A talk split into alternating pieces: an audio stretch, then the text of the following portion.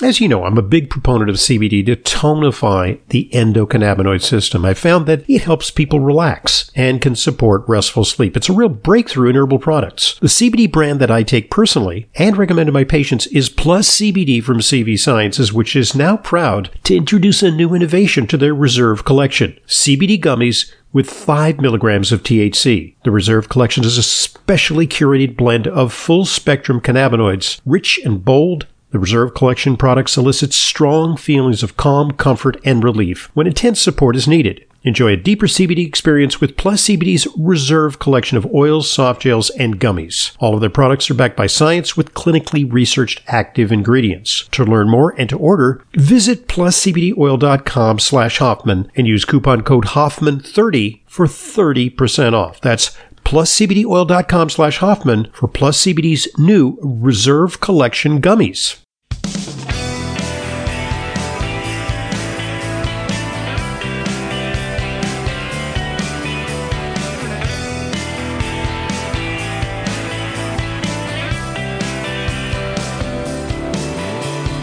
Welcome to today's Intelligent Medicine Podcast. I'm your host, Dr. Ronald Hoffman. It's our weekly opportunity to field your questions, and your questions can be sent to questions at drhoffman.net. And with me today, of course, is my co-conspirator, Leyla Muedin, who capably answers questions with me on a weekly basis on Q&A with Leyla. That's why we call it Q&A with Leyla. Logically enough. How you doing, Leyla? Okay, Dr. Hoffman. Hey, welcome back from your trip. Thank you very much. Europe. Yeah, I, this is actually the longest trip that I've uh, been able to pull off during my entire professional career. I was gone for three weeks Yeah. and uh, started off by flying to Warsaw uh, and spent a few very fascinating days in Warsaw. Uh, learned about uh, the Warsaw Ghetto, the Warsaw Ghetto Uprising, and uh, saw a lot of uh, fabulous reconstruction in Warsaw, which was entirely destroyed in World War II, and then went on to Krakow in Poland, which was, uh, in contradistinction, left intact. It was left very uh, open. Uh, then went to Prague, and Prague is a beautiful city. Uh, Then went uh, on a Viking cruise up the Elbe River through some beautiful parts of Saxony in Germany, uh, wow. which is former East Germany yeah. and then ended up in Berlin, which is actually where my dad uh, grew up, uh, Wow. then emigrated to the United States. So it was a very, very fascinating trip. And uh, of course, uh, I departed a little bit from my usual strict dietary regimen. I hope you do did. That's what vacation is for. Well, when you're on a Viking ship, they Uh-huh. really try to ply you with number one, wine, beer, or whatever drink you want. Wait, you were on a Viking ship? A, a Viking cruise, the A Viking cruise? cruise. Yeah, it's a ship. Yeah, wow. Wow, wow, and wow. Uh, it's a, it's a small like riverboat, Uh huh. and uh, so they try to make you happy, and they try to also ply you with desserts. Like if you know, would you like a dessert? Would you like two desserts? Would you like you know some heavy whipped cream on the you know dessert that you Right. got? You know, it's called uh, in German Schlag. Schlag. You know, okay. it's like you ask you ask for your dessert. Your strudel mit Schlag, you know, with a little, like a hint of like Ah, Strudel. heavy, heavy cream. Yeah, so I was eating all that stuff Mhm. and drinking and, you know, eating bread, which I normally don't eat Yeah. because it was so delicious over there, Yeah. and cheese and, you know, you name it, and uh, lots and lots of, uh, you know, Wurst and things like that. Mhm. And so I was none the worst for there.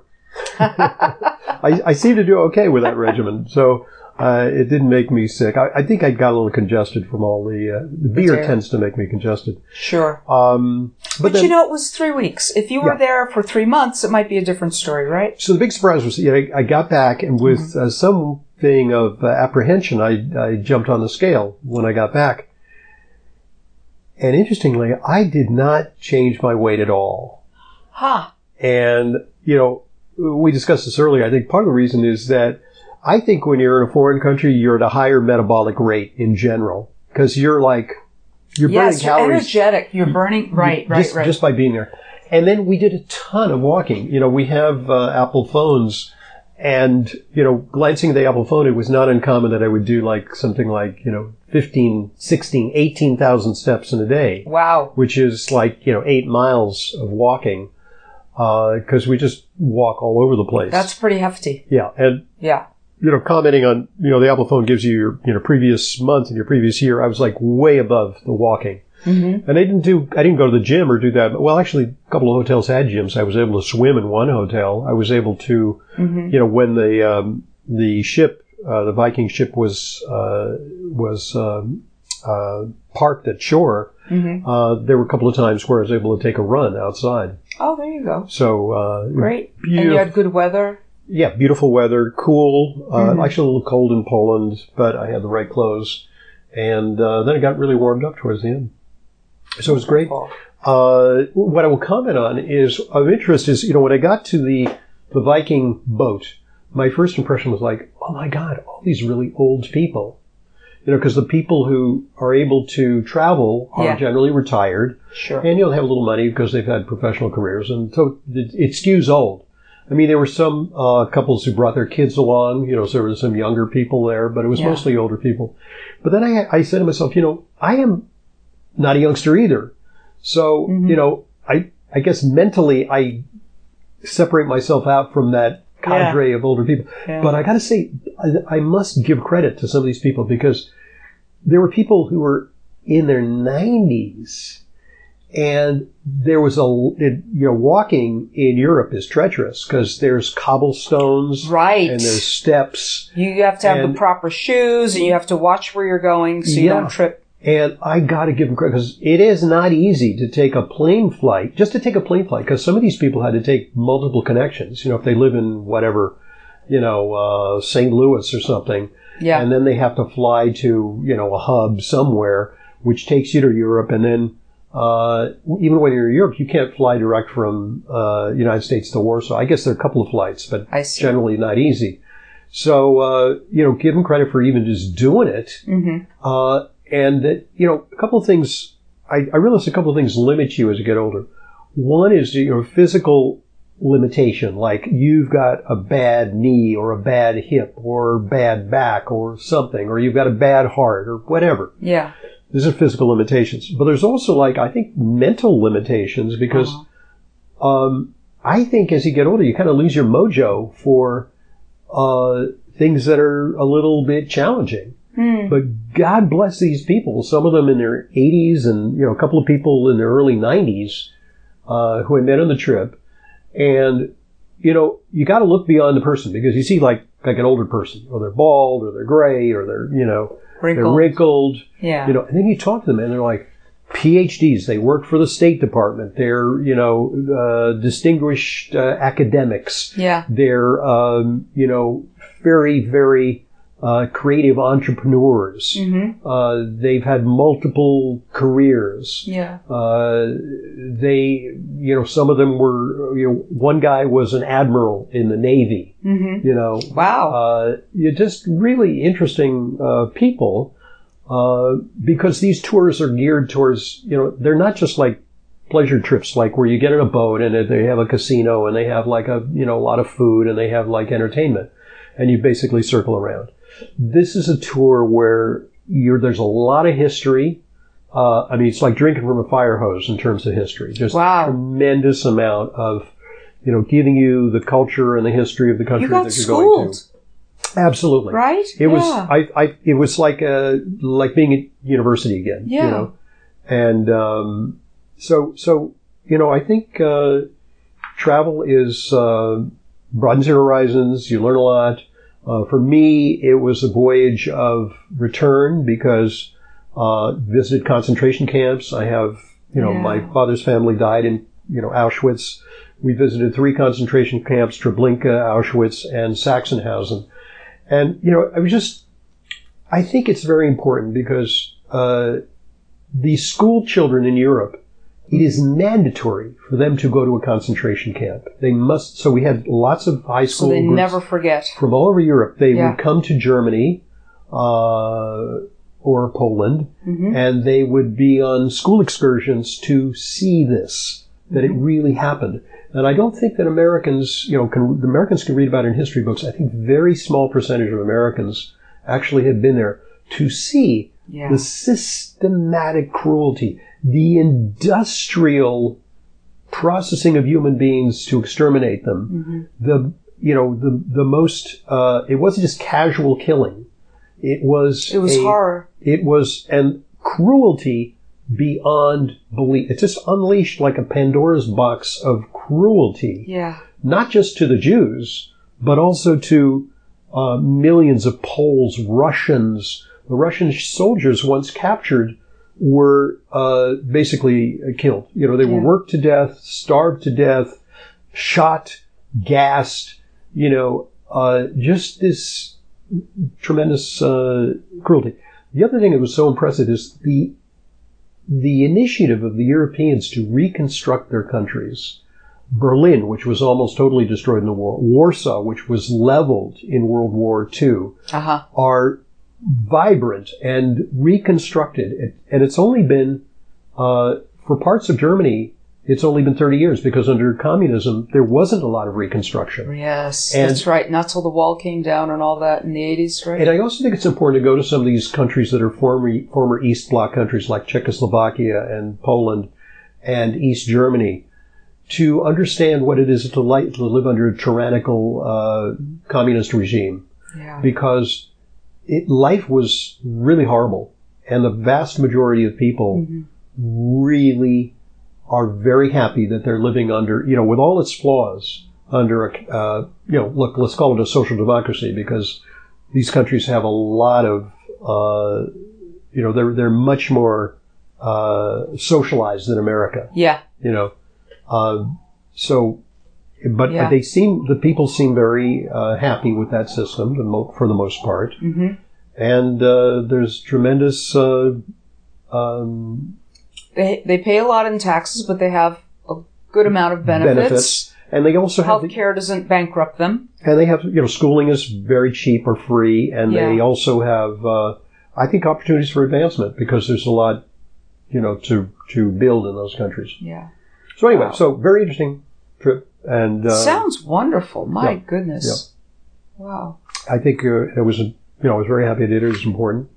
Uh, so let's get to questions. Ah. Questions come to us. Reminder, questions at drhoffman.net, but we, our mailbag is full because I've been away for a couple of weeks. Yeah. Okay, we've got one from Marianne. Dear Dr. Hoffman and Leyla, do you think individual targeted supplements are more beneficial than a multivitamin if one has to choose? We take a multivitamin, we take alpha base without iron. Uh, it's four capsules a day, but some of the other things like Kyolic Reserve, fish oil, jigsaw magnesium, MK7, D. Do you recommend rotating these? I feel like we take too many There's a lot of, pills. lot of questions there. Yeah, Um, so number one, I we both believe in personalized nutrition. absolutely. I think a good basis is a multi covers Yeah. a lot of bases. Yeah. But then, you know, you need something that may target, you know, say you have high blood pressure, high cholesterol, cardiovascular risk, you want Mm-hmm. something to support immunity. Kyolic is good.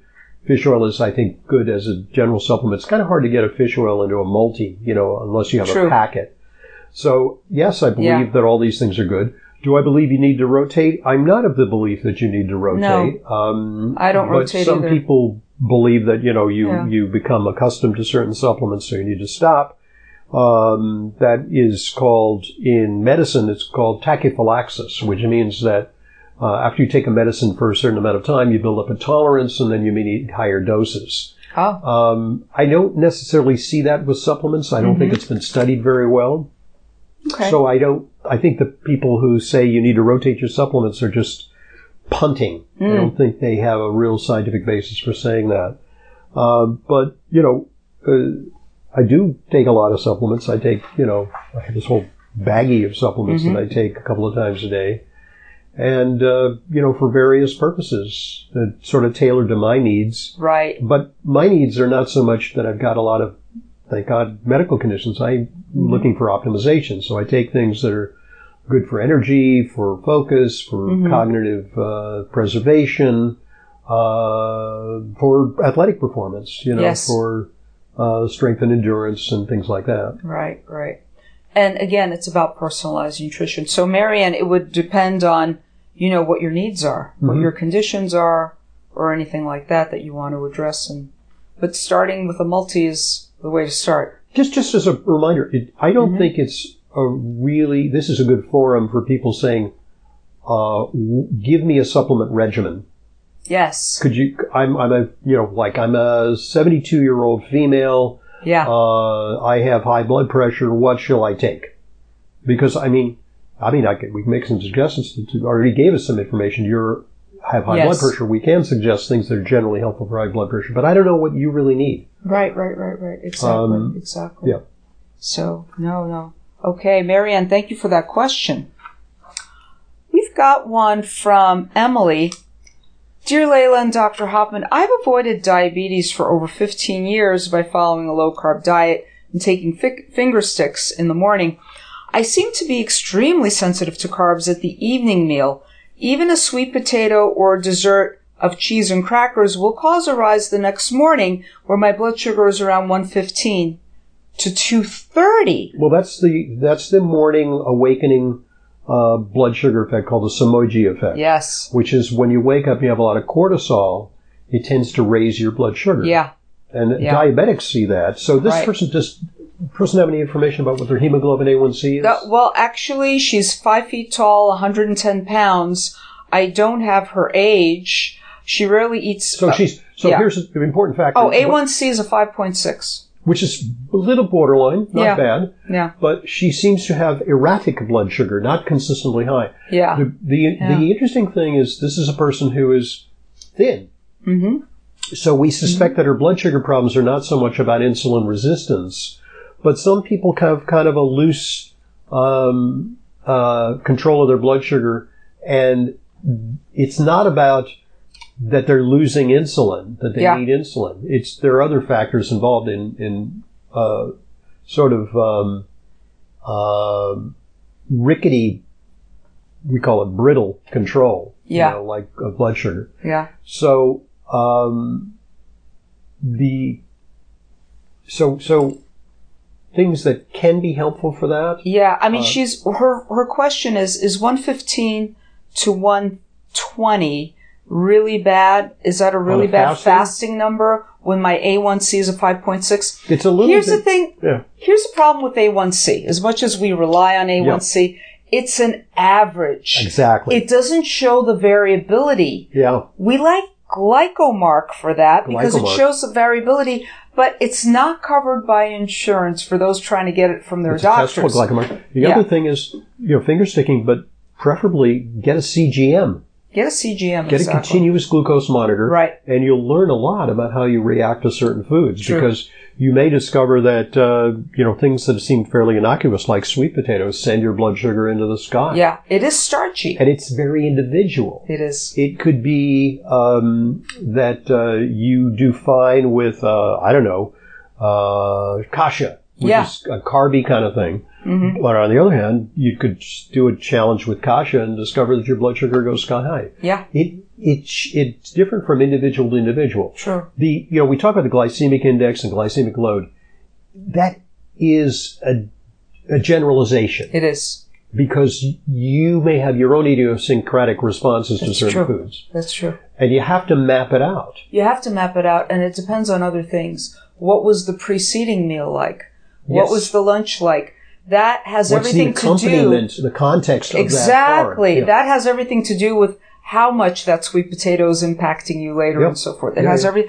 Did you sleep well last night? Did you not get enough sleep? Physical That's going to activity. abnormally Physical raise your Yep. your blood. Yes, yes, and physical activity as well. So you know, was there any alcohol with the meal? That would be Right. another thing. One can be a hypoglycemic, but beyond that, it, then it becomes And kind of treacherous. The supplement that I find helpful for that type of thing is generally gymnema. yeah, I can be helpful, um, but you know helps to stimulate. this is actually the more challenging type of blood sugar problem because Yes. if you're a type 1 diabetic, you can take insulin. And if you're a type 2 diabetic, you can lose weight. And there's a number of supplements that improve insulin resistance. Metformin, the drug, but Yeah. also CM uh, core, which- chromium. which which is berberine, generally Mm-hmm. helps that. Chromium may help that. Um, you know, so uh, it, this is a little tougher. Yeah. This one. Yeah. Emily, you need a consult, but thank you for this very, very I would also say that uh, generally, in a person who's five, six, and a hundred and change, She's five feet tall and 110. oh, five, five feet. Okay, that's not too. Five feet and 100. I think she's five six. Yeah, Okay, because that yeah. would be, you know, the other factor is when you uh, have less muscle mass, True. that muscle mass protects against erratic blood sugar. So you True. want to build muscle mass. Absolutely. Build muscle mass. Okay. All right.